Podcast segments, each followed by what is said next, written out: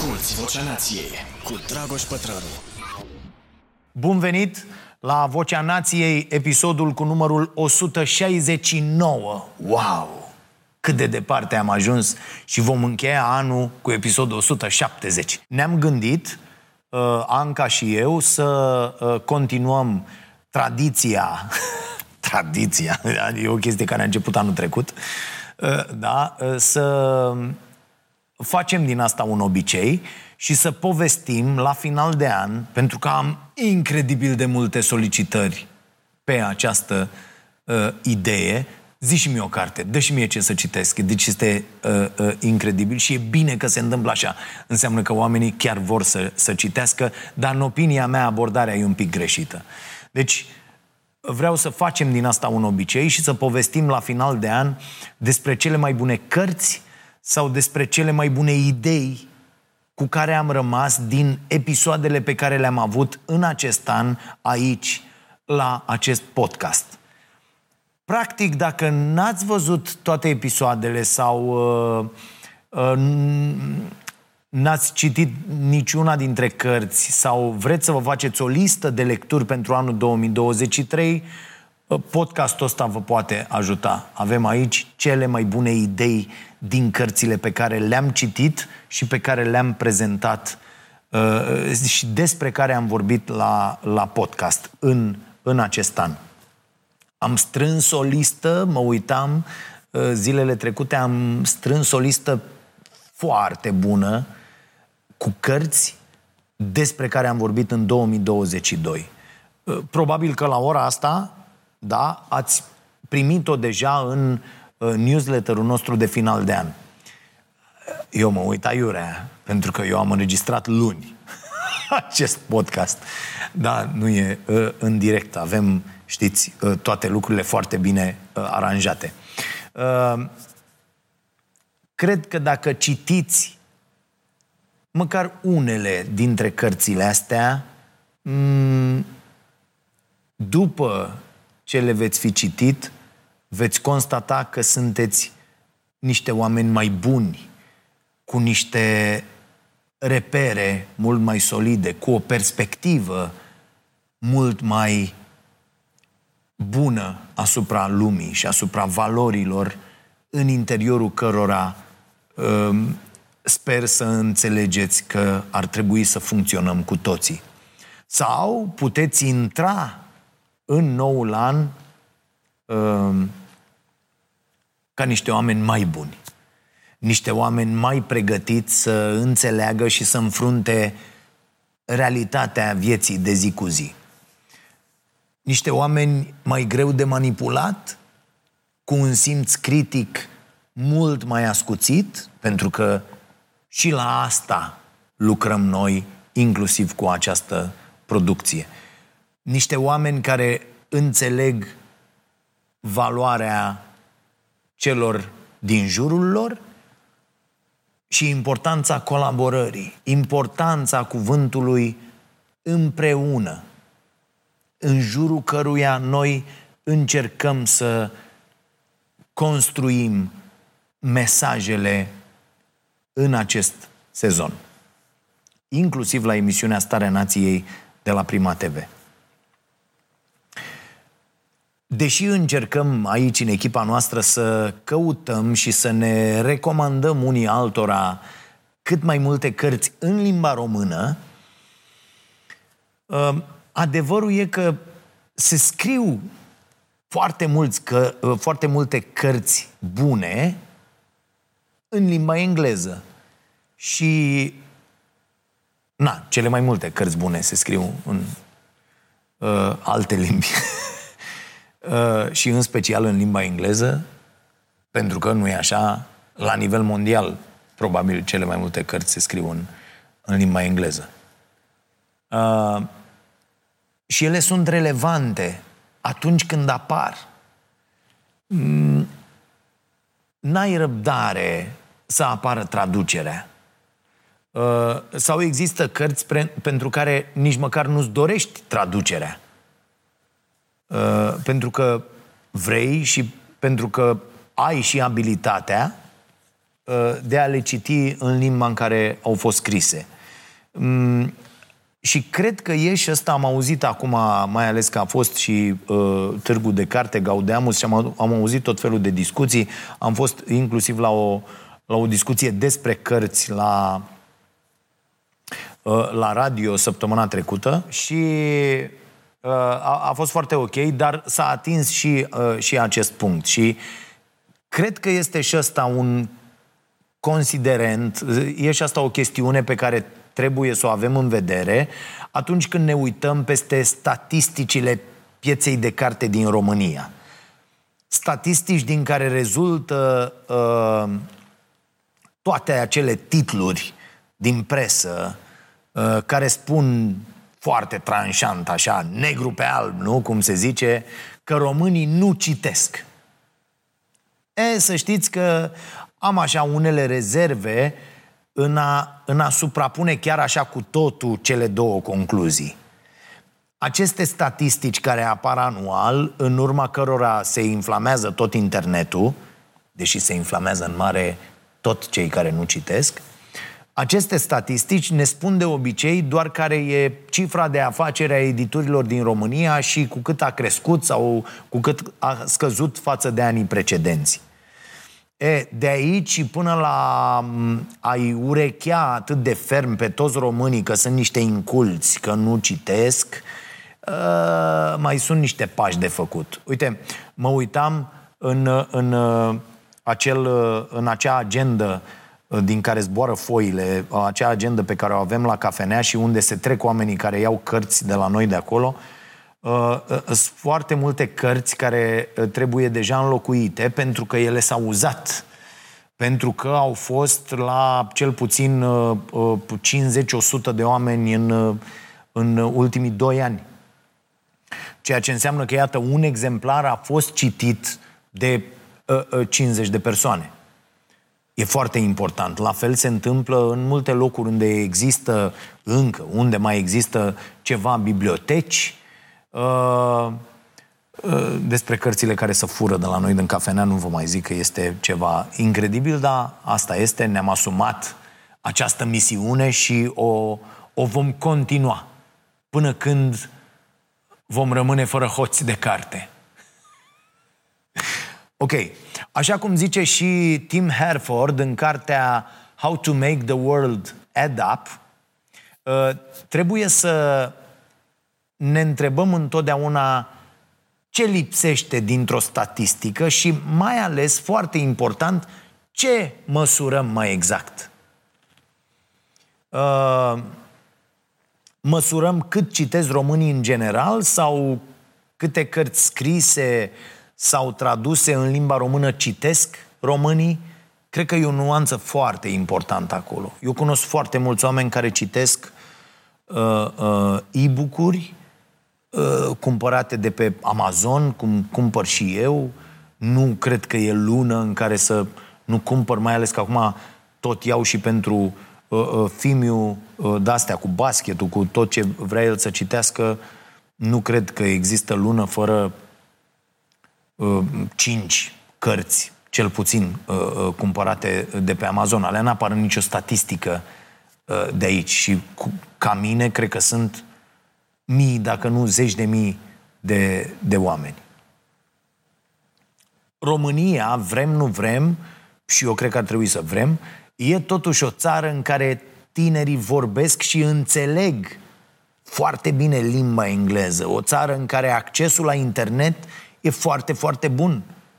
O țară în care am fost învățați de mici să ciordim, să piratăm.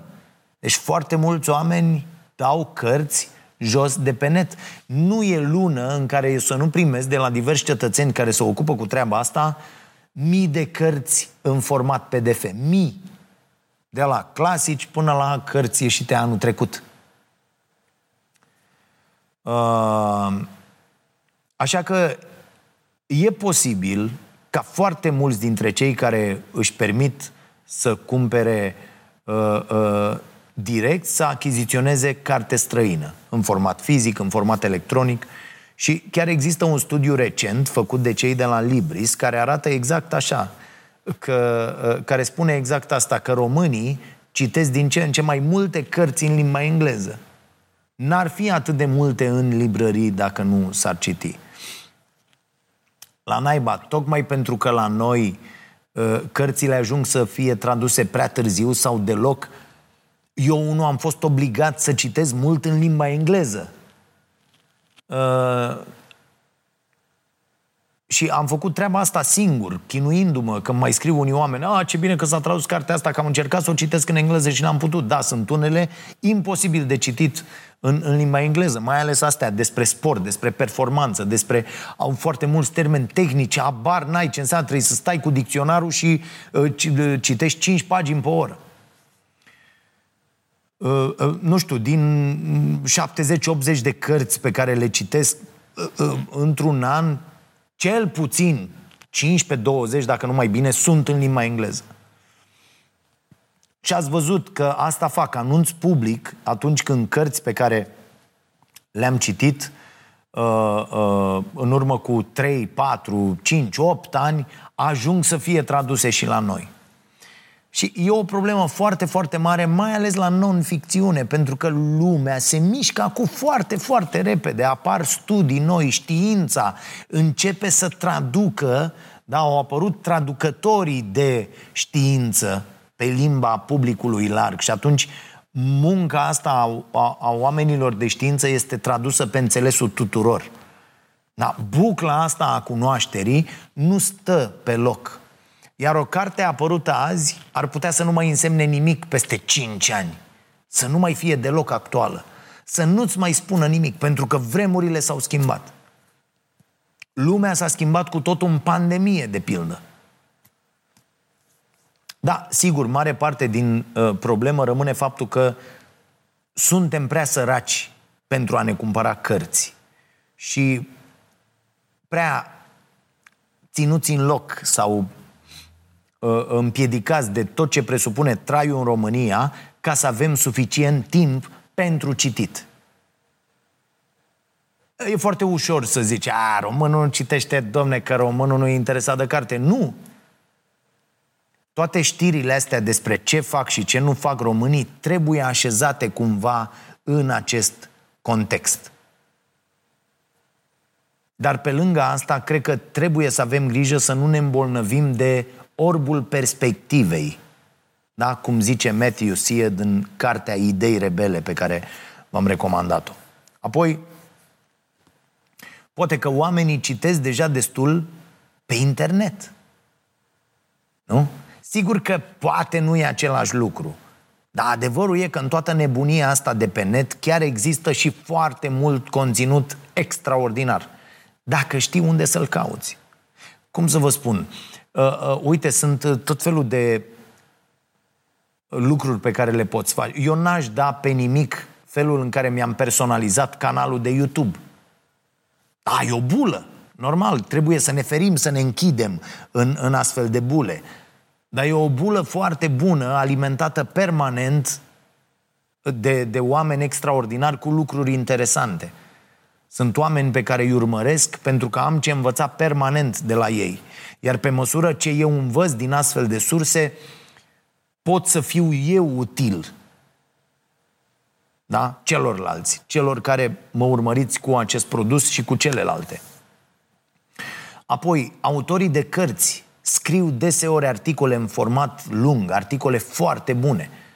Am, am tot vorbit despre unele aici, articole care pot fi citite gratuit pe internet.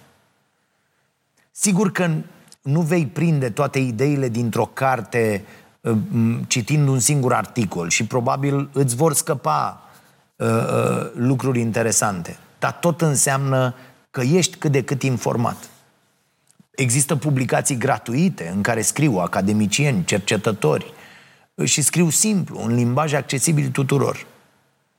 Pentru cei ce consumă uh, conținut în limba engleză, lucrurile sunt infinit mai ușoare, iar universul de informații e mult mai vast. Vorbesc cu, cu tot felul de copii care își pregătesc lucrări de licență, lucrări, mă, unii mă sună, cu alții uh, mai apropiați discut și au această problemă. Nu găsesc bibliografie în limba română. trebuie să caute și să găsească bibliografie în, în alte limbi, în limba engleză în special. Apoi, există newslettere excelente, pornite chiar de, de, de către unii scriitori. Oliver Burkeman, de pildă, e unul dintre ei. Uh, uh, omul care a scris 4.000 de săptămâni, da? Apoi oamenii ascultă podcasturi, uh, uh, urmăresc tot felul de uh, masterclass-uri, da? Uh, conferințe bune din care își iau idei. Uh, sunt tot felul de aplicații cu rezumate ale unor cărți, foarte bune, pentru că poți fi mult mai selectiv cu ceea ce cumperi. Citești sau asculți 10 rezumate, unii pot asta, mie nu, nu mi iese deloc, dar cumperi o singură carte. Aia care te-a convins din, din ce ai citit.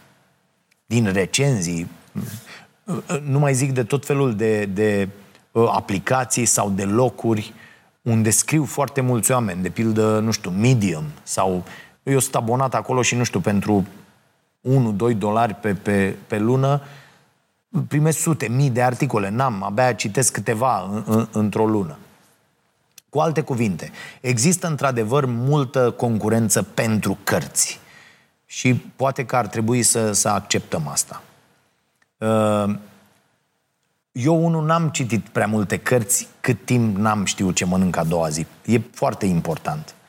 Și o spun iar, apăsat și tare, experiența de a citi o carte bună, de a-ți lua notițe din ea, de a reveni asupra unor pasaje ca să le înțelegi mai bine, toată treaba asta îți rescrie aici niște circuite, uh, cum spune și David Eagleman, am vorbit data trecută despre cărțile lui. Toată această experiență te transformă, devii o altă persoană. Dacă n-ar fi așa, n-am fi vorbit despre câte o carte nouă aproape în fiecare săptămână la acest podcast. Asculți Vocea Nației, disponibilă pe iTunes, Spotify, SoundCloud sau pe starea nației.ro la secțiunea podcast. Dar într-o lume în care chiar nu ne mai permitem să consumăm ca nebunii orice în exces, poate că și ideea asta că trebuie să citim uh, uh, cât mai multe cărți trebuie să ia altă formă. Mm, poate nu că poate, poate că nu trebuie să citim cât mai mult, poate că trebuie să citim cât mai bine. Sigur, e importantă și cantitatea, pentru că fiecare experiență, cum spuneam, te schimbă, da? E ok dacă, uite, cineva alege pentru tine, să zicem, cineva de încredere, 10 cărți pe an. Dar ele sunt foarte, foarte bune. Sau cineva, cum facem uh, Anca și eu la acest podcast, îți oferă o oră pe săptămână cu idei plecând de la una sau mai multe cărți. Uh, nu mai zic despre cartea care urmează să apară, în care am adunat și adaptat pentru uh, tipar conținutul celor mai interesante podcasturi și cărți din sezonul trecut. De asta și cred că ideea, ideea asta mea despre care tot vorbesc, de a avea o librărie uh, slash bibliotecă cu cărți recomandate de niște oameni care într-adevăr le-au citit și care îți pot spune ce nivel de dificultate au și să le așeze într-o ordine, da? deci în comparație cu alte cărți din aceleași domenii, cred că ideea asta e foarte bună. Și o să facem și această curbă cu librăria. Dar sperăm în 2023, dacă vremurile vor fi mai bune. Pentru că azi, la ora la care vorbim, nu prea se anunță. Falimentul pândește după colț, după multe colțuri. Și în opinia mea, urmează în special pentru antreprenori, pentru uh, uh, oamenii curioși, pentru oamenii care încearcă, pentru oamenii care uh, uh, fac astfel de curbe, cum le numește Charles Sandy. Uh, urmează doi ani foarte grei, cu foarte multe afaceri care vor da faliment. Sigur, așa apar și o mulțime de oportunități pentru alți antreprenori. Dar pentru asta trebuie să fii antrenat, da? să, să ai viziune, să fii cât de cât în joc, să fii pregătit, să fii prea bun pentru a fi ignorat. Și am avea deja, iată, multe de pus pe rafturi, doar din ce am citit și recomandat aici la acest produs în ultimii 4-5 ani. Mm, chiar și dacă sunteți printre cei care citesc doar în limba română, lista de cărți de anul ăsta e echilibrată, zicem noi. Există cărți foarte recente care au fost traduse rapid și la noi și pe care le-am recomandat.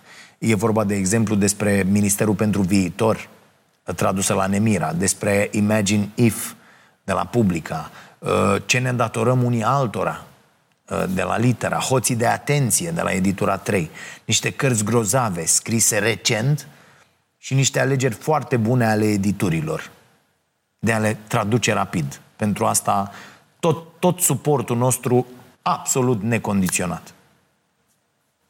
Am vorbit despre aceste cărți aici la podcast. O să găsiți în descrierea uh, acestui uh, uh, clip toate episoadele la care fac referire azi. În caz că pe unele le-ați pierdut sau în caz că pe altele vreți să le revedeți. Uh, ne ajută să știți, mi-au zis să spun și treaba asta, uh, să dați like acolo pe YouTube și să dați mai departe episoadele preferate din tot acest an. Un an cam greu, un an în care, de exemplu, cu o zi înainte ca Rusia să invadeze Ucraina, aveam pregătit un episod în care urma să vorbesc despre cum ne regăsim sensul, da, Jamie Will, uh, uh, într-o lume care părea deja că o luase complet razna. Cu pandemie, cu sărăcie, cu criza climatică, peste toate astea a venit apoi un război care a adus cu el criza energetică. Uh, am avut mai multe episoade atunci, la începutul anului, despre situația din Ucraina, despre Rusia, despre Putin. Am vorbit despre drumul către nelibertate, da? scrisă de Timothy Snyder, o carte foarte, foarte bună, din care am învățat cum operează dictatorii, cum uh, cum îi hrănesc ei pe cetățeni cu povești false, care să-i țină pe oameni într-o stare de alertă continuă, în care peste tot există dușmani. Politica eternității o numește Snyder. Am vorbit despre Kasparov și despre ideile lui din cartea Vine iarna, de ce trebuie opriți Vladimir Putin și inamicii lumii libere – Uh, libere. O carte mai veche, dar care, iată, a revenit în actualitate. Cred că, cred că la început, în primele episoade din podcast, am zis despre această carte.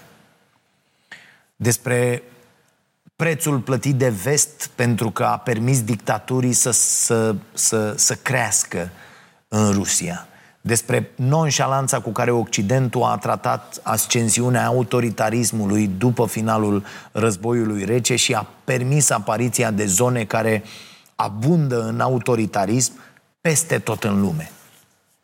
Ungaria, aici lângă noi, e un foarte bun exemplu. Uh, că mai primesc mesaje de la unii, domne, Orban ăsta nu e așa cum el e un mare patriot. Ok, mulțumesc foarte mult. Uh, Asta e o idee cu autoritarismul și ascensiunea autoritarismului, o idee despre care vorbește foarte bine Anne Applebaum în cartea ei Amurgul Democrației, despre care am discutat chiar înainte să înceapă războiul, cu foarte multe exemple din viața reală, din situația politică la nivel mondial. Applebaum răspunde la următoarele întrebări. Unde a greșit democrația? Cât de fragilă e ea în lupta cu dictatura? Și noi aici, noi românii, trebuie să fim foarte, foarte atenți la cum au mutilat ăștia și mutilează în continuare legile justiției. Ce se întâmplă în România este un atentat incredibil și aș putea spune fără precedent la libertatea de exprimare, la libertate în general. Adică dacă vom continua cu ce se întâmplă acum, ONG-urile nu vor mai putea da în judecată autoritățile. Este incredibil ce urmează să se întâmple în această țară. Îți trebuie foarte, foarte mulți bani ca să duci la capăt o asemenea acțiune în instanță. Deci, deja aici, în România, avem mari probleme în a spune că asta e o democrație. E pe cale să nu mai fie deloc ce nu era până acum, e pe cale să nu mai fie deloc. Adică ceea ce face acest guvern în justiție în acest moment este sau hai să zic altfel, pe lângă ce face acest guvern acum în justiție, 10 august e pistol cu apă. Revin la întrebările lui N. Da? Deci cât de fragilă este democrația în lupta cu dictatura și e foarte fragilă și la noi. De ce sunt sistemele politice uh, uh, cu opinii radicale atât de, atrăgă, atât de atrăgătoare pentru unii? Și foarte interesant, cât de mult depinde supraviețuirea democrației de alegerile zilnice ale cetățenilor. Asta e ideea pe care aș reține-o de aici. Conexiunea asta dintre democrație și alegerile zilnice ale cetățenilor. Cât din ceea ce face fiecare dintre noi în viața de zi cu zi contribuie la democrație? Și cât din ceea ce facem în fiecare zi contribuie la autoritarism? Cât din ceea ce facem în fiecare zi contribuie, de fapt, la o lume mai bună. Care, să ne înțelegem, nu, nu e lumea autoritarismului.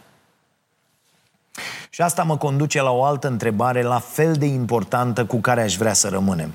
O întrebare cu care eu am rămas în minte după primul episod al podcastului din acest an.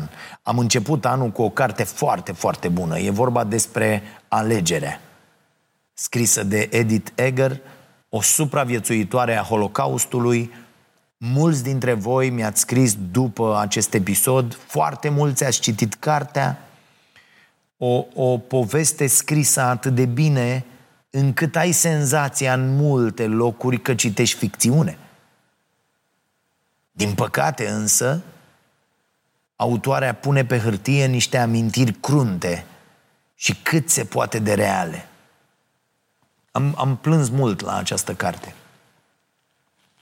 Iar ideea cea mai bună cu care am rămas de acolo este următoarea. Facem tot ce este posibil, noi, astfel încât copiii ăștia care vin din urmă, generațiile tinere, să primească învățăturile pe care ar trebui să le primească, de care au nevoie pentru prevenirea unui alt holocaust? Facem tot ce ține de noi ca să provocăm o schimbare în bine?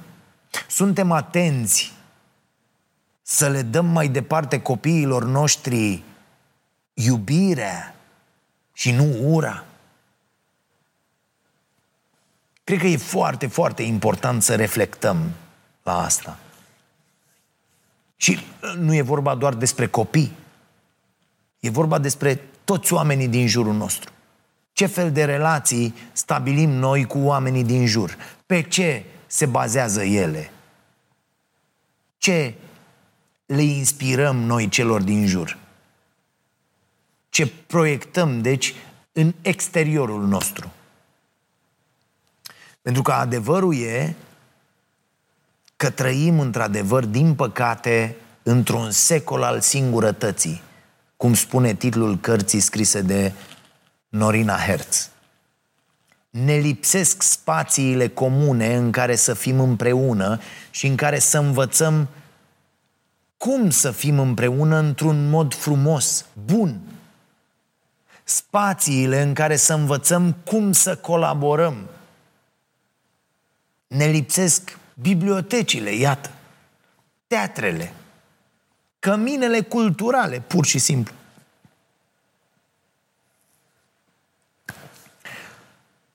Noi vă, vă, v-am tot povestit că vrem să facem asta și v-ați, v-aș sfătui să încercați fiecare în locul în care trăiți să faceți asta, să, să vă adunați mai mult, să luați o sală sau să construiți o sală sau să preluați o sală care să fie renovată, una, două, trei, șapte, și să construiți acolo această infrastructură care să vă aducă împreună cu alții.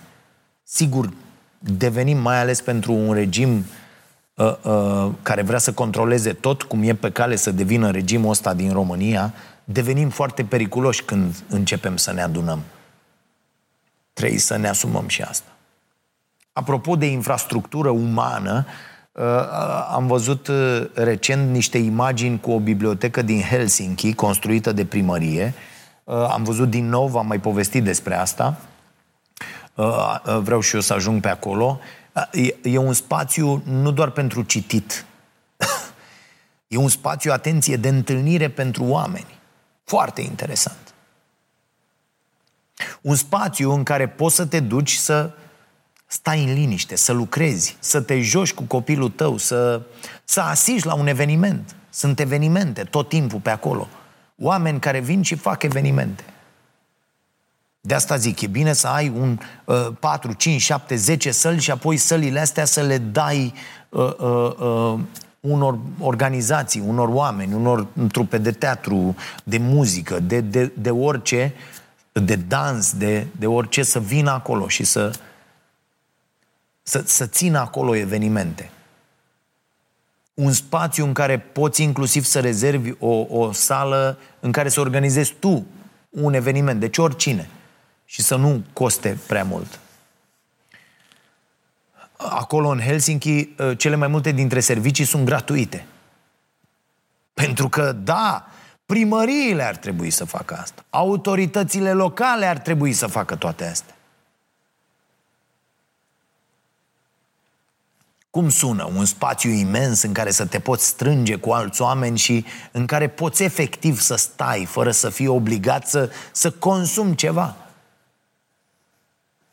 Comunism îi zice, nu? Atac la piața liberă, la creșterea economică cu orice preț. Unde e bunăstarea dacă nu arăți că a crescut PIB-ul, nu? Iar PIB-ul nu crește dacă petrești timp de calitate cu alți oameni. De-aia zic, autoritățile trebuie să creeze aceste spații mari, mari. Nu cum avem noi la cafenea, cinci mese. Că pe cinci mese, dacă vin patru cupluri să stea de vorbă trei ore pe un suc, nu e nicio problemă, dar piața ne va obliga să închidem a doua zi. Dar dacă autoritățile fac asta, ne lipsește deci infrastructura umană despre care am tot discutat în acest sezon. Și ne lipsește fix pentru că ea n-are, iată, valoare economică. Nu crește PIB-ul, mama ei.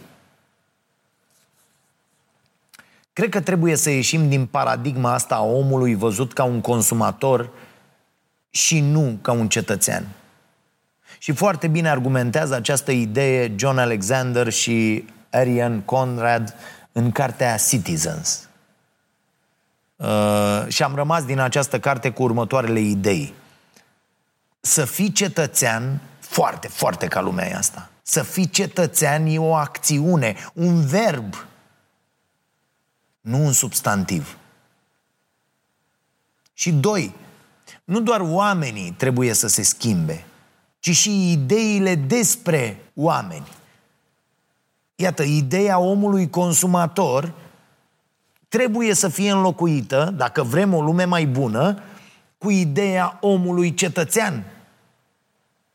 Atunci când se va întâmpla asta, o să fie un semn că începem să ne recăpătăm sensul, apropo de Jamie Will și cartea lui Regăsirea sensului.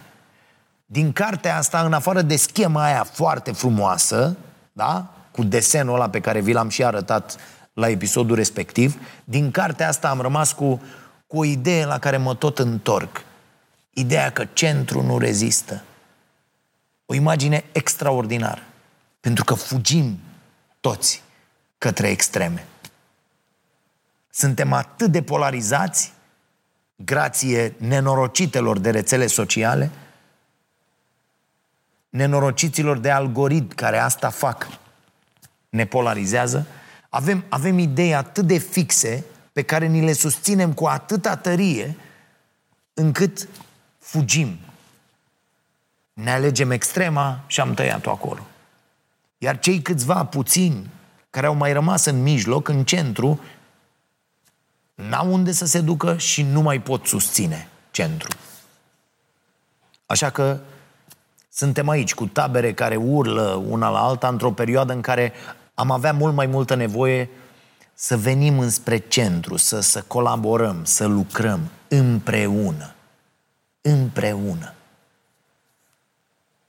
Cum putem să depășim acest moment și să refacem acest centru? În primul rând, înțelegând că moralitatea e de mai multe feluri, înțelegând că ceea ce credem, ceea ce gândim, felul în care privim lucrurile e sau ă, toate astea sunt profund influențate de locul în care creștem, de valorile pe care ni le insuflă familia noastră, de experiențele la care suntem supuși. Așa cum spune și Jonathan Hyde în cartea Mintea Moralistă, moralitatea este ca o construcție care se bazează pe mai mulți piloni. Unii sunt mai groși, alții se tot subțiază până ce dispar. Pe ei stă așezată întreaga construcție a moralității. Cartea asta lui Hyde, deși are deja niște ani buni de când a apărut, e una dintre cărțile mereu actuale și care merită recitită odată la ceva timp. Eu zic că face foarte, foarte bine uh, uh, uh, spiritului de comunitate și de înțelegere între oameni. Și cred că se completează foarte bine cu cartea Ce ne datorăm unii altora, scrisă de Minus Shafik, care explică foarte frumos motivele pentru care următoarea etapă a istoriei omenirii ar trebui să fie caracterizată de colaborare, de un efort comun care să pună capăt celor peste 40 de ani de individualism dus la extrem. Cred și eu cu tăria asta și o spun peste tot pe unde am ocazia. Dacă ratăm acest moment și nu înțelegem că unul dintre cuvintele cheie azi e împreună, ne vom confrunta cu un viitor foarte trist. Pe mine gândul ăsta că și din cauza a ceea ce fac eu azi, copiii mei și copiii copiilor mei vor avea de suferit, pe mine gândul ăsta mă, mă, mă distruge. Avem nevoie de colaborare pentru a construi un viitor bun. Un viitor pentru, pentru noi toți, așa cum zic și Kate și Sir Ken Robinson în cartea Imagine If. Foarte mult mi-a plăcut să, să fac acel episod tribut, i-am zis eu, pentru uh, uh, Sir Ken Robinson și să citesc această carte care e o sinteză a ideilor pe care acest om uh, le-a susținut toată viața cu argumente extraordinare. Uh, nu mai așteptam o carte cu această semnătură, pentru că uh, omul, după cum știți, s-a prăpădit în, în 2020 și când am văzut cartea, uh, am avut o reacție, wow, extraordinar, și în după amiaza aia am și citit-o. E, e o carte scurtă ca o scrisoare mai lungă. E o vorbă cu care am rămas de acolo. Și conține idei în principal despre schimbarea sistemului de educație, dar și despre un alt mod de a munci uh, sau despre un, un nou sistem economic. Așa cum spune Robinson, trăim în idei.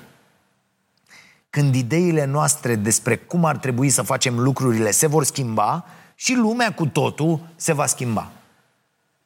Iar apropo de sisteme economice, anul ăsta am vorbit despre mai multe cărți foarte bune despre economie. Da, aș menționa aici în special trei dintre ele, scrise, culmea, de trei economiste. Nu, nu s-ar aștepta foarte multă lume la asta, probabil că mulți nu le vor citi doar pentru că sunt scrise de femei.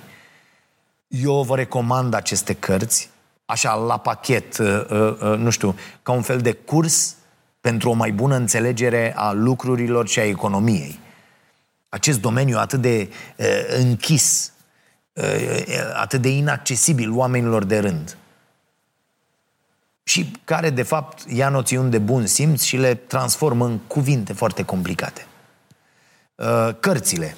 Uh, Donut Economics, uh, Donut Economics, da, cam așa e, uh, așa, uh, economia de tip gogoașă, dacă vreți, scrisă de Kate Rayworth, o carte fantastică.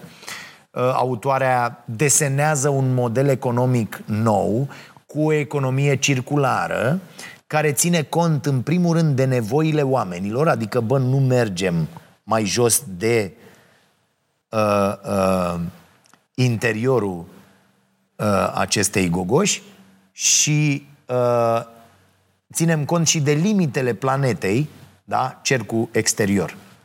Una dintre cele mai bune idei cu care am rămas după cartea asta e următoarea. Creșterea economică continuă nu poate fi sănătoasă. De ce? Pentru că nimic în natură nu crește continuu. Orice organism crește până când ajunge la maturitate. Apoi creșterea trebuie să se oprească pentru că altfel devine nesănătoasă. Dacă ar fi să reținem un singur lucru din toată cartea asta, ăsta ar trebui să fie. Scopul nostru trebuie să fie o viață bună și sănătoasă. Nu creșterea cu orice preț a unui indicator economic care nu spune nimic despre bunăstare. Cine vă spune asta minte. Că avem o legătură între PIB și bunăstare. Apoi, cartea Mission Economy, scrisă de Mariana Mazzucato, uh, o carte uh, pe care la fel o am și în format fizic în, în uh, limba engleză, pentru că mi-a adus-o unul dintre prietenii buni ai acestui podcast și un om extraordinar pe care l-am cunoscut prin intermediu sau după ce el s-a uitat la, la podcast și la recomandări, e vorba de uh, Traian Geană, de la care am avut și anul ăsta niște recomandări fantastice. Da? Uh, uh, Mariana Mazzucato ne spune că avem nevoie să ne stabilim misiuni la nivel de societate. Misiuni care să fie încărcate cu același nivel de implicare precum misiunea Apollo 11, cea care a dus primul om pe lună. Avem nevoie de astfel de misiuni în, în, în toate domeniile. În domeniul schimbărilor climatice, în cel al protecției sociale, în domeniul educației, în domeniul sănătății și așa mai departe. Gândiți-vă dacă ajungerea în Schengen ar fi fost o misiune pe care acum 8 ani, să zicem, de când uh, am făcut prima greșeală cu Claus Iohannis, că am făcut-o și a doua, la fel ca în cazul lui Traian Băsescu, uh, dacă asta ar fi fost o misiune în care cu toții ne-am fi luat ceva de făcut și am fi lucrat să ne iasă treaba asta. Cu totul altfel ar fi stat lucrurile acum. Matsukato susține că guvernele trebuie să se transforme dintr-un simplu organism care vine să repare într-un, în, în organisme care vin să propună, să creeze piețe da, statele trebuie să creeze piețe, să colaboreze, să, să seteze misiuni capabile, să strângă în jurul lor mai mulți actori. Da? Piața extraordinară creată cu ocazia misiunii Apollo 11 a, a, a, a dezvoltat foarte, foarte mult omenire. Da? Faptul că dăm azi cu un aspirator de acolo vine și sunt multe, multe exemple în carte extraordinare. Da? Deci toată lumea, da? Și toată lumea să profit, să aibă de câștigat sectorul privat, societatea civilă, cercetători, academicieni, toată lumea, toată lumea să fie implicată. Cea de-a treia carte, uh, uh Mitul deficitului, The Deficit Myth, scrisă de Stephanie Kelton, uh, care vine să ne spună ce ne place nouă azi cel mai mult să auzim. De unde facem rost de bani pentru toate planurile astea, pentru misiunile prin care să schimbăm lumea, să schimbăm economia. E, cartea asta deschide ușa către un cadru conceptual foarte util în viața de zi cu zi. Acela al faptului că banii sunt un instrument imaginar. Așa că ei n-au cum să fie în mod real limitați în cantitate. Ideea cu care am rămas din cartea asta e cât de important e să facem diferența între ce înseamnă resursele reale și ce înseamnă resursele imaginare. Tot despre un uh, uh, instrument imaginar vorbește și uh, David Peeling în cartea sa Creșterea economică, o amăgire. E tradusă în limba română cartea. Omul ăsta zice negru pe alb în cele mai simple cuvinte că produsul intern brut este cea mai mare invenție a secolului 20. Deci nu televizorul, nu radio, nu internetul, nu. PIB-ul e cea mai mare invenție. De ce ne e greu să vedem lucrurile așa? Pentru că ne e greu să vedem că economia e și ea o invenție. Economia n-ar fi existat dacă oamenii n-ar fi inventat-o. Fără noțiunea de economie, omenirea a adus-o destul de mult timp. O altă carte foarte bună, tot din zona asta, este Work Won't Love You Back, uh, scrisă de Sarah Jeffy, uh, care vorbește despre această idee, una foarte recentă în istoria omenirii, că uh, trebuie să-ți iubești munca, nu? Așa se zice, trebuie să-ți iubești munca și să o lași să ajungă să te definească uh, ca om. E, asta e o idee care aduce foarte multă frustrare în rândul oamenilor care nu găsesc așa ceva vreodată și care își văd munca doar ca pe o sursă de venit. Da? Nu mă definește munca mea, spun foarte mulți dintre oameni și uh, e ok să fie așa. Dau niște ore din viața mea în care muncesc conform capacităților mele și pentru aceste ore și pentru această implicare, care e de aici până aici, eu primesc niște bani cu care trăiesc.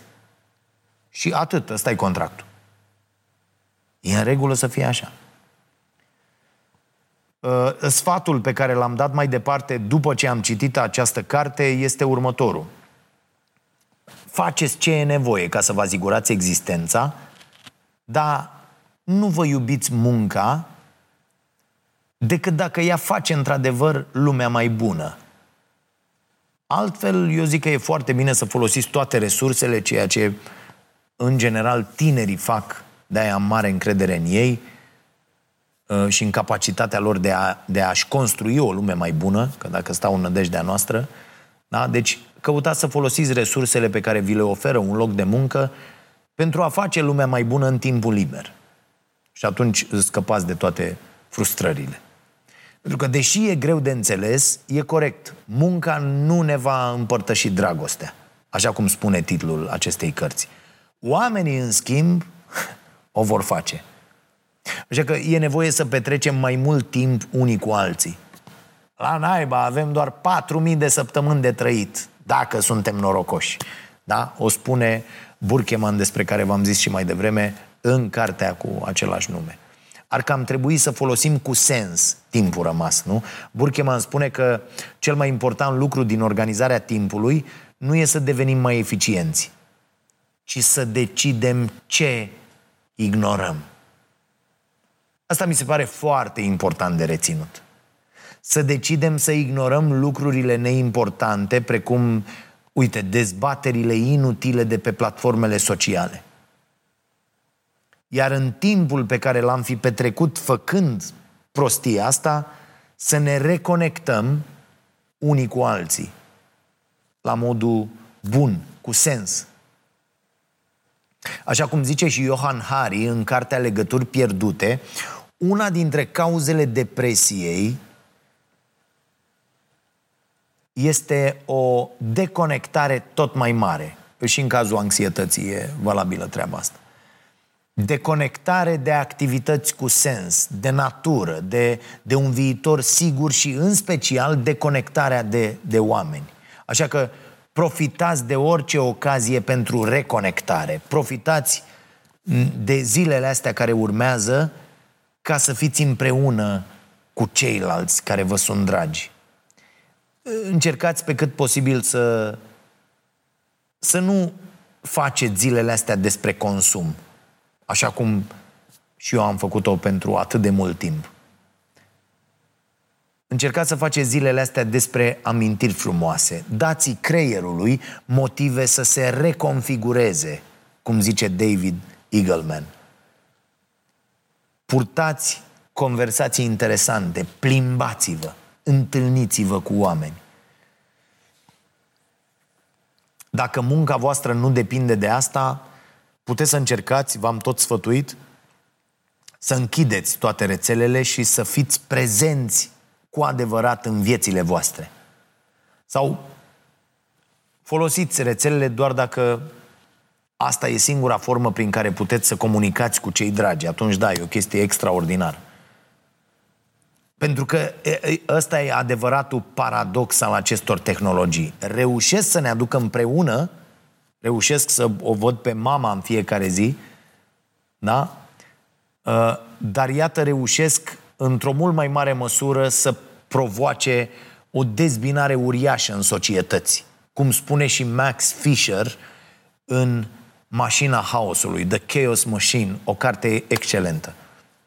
De asemenea, în limba engleză. Așadar, apăsați acel buton de stup, vă amintiți, despre care vorbește uh, Jonathan Hyde în Mintea Moralistă. Am vorbit pe larg despre asta aici. Apăsați butonul ăla care ne face să fim mai mult albine decât cimpanzei. Adică să colaborăm mult mai mult unii cu alții. Cântați, dansați. Dansul e foarte, foarte important pentru o viață bună. Muzica, la fel. Orice sporește sincronizarea între oameni, sporește și coeziunea, zice Hyde. Sper că ați găsit sau că veți găsi ceva pe placul vostru uitându-vă pe toată lista asta de cărți și de idei. Uh, la ora asta newsletterul deja a plecat, Uh, uh, dar dacă nu sunteți încă abonați la newsletter, o puteți face pe stareanației.ro slash newsletter. O să avem un an uh, uh, viitor, sper, excelent în materie de cărți împreună. Aștept oricând recomandările voastre, știți unde ne găsiți, scrieți la dragoșarompătraru.ro dacă aveți cărți de recomandat, dacă, uh, uh, sau, sau dacă vreuna dintre cărțile recomandate aici sau mai multe v-au uh, mișcat cu ceva, v-au schimbat uh, cu ceva, dacă ați luat decizii uh, în urma acestor cărți, sunt povești pe care vreau să le știu pentru că mă hrănesc din ele, îmi, îmi alimentează acest sentiment de utilitate, ceea ce pentru mine este egal cu fericirea.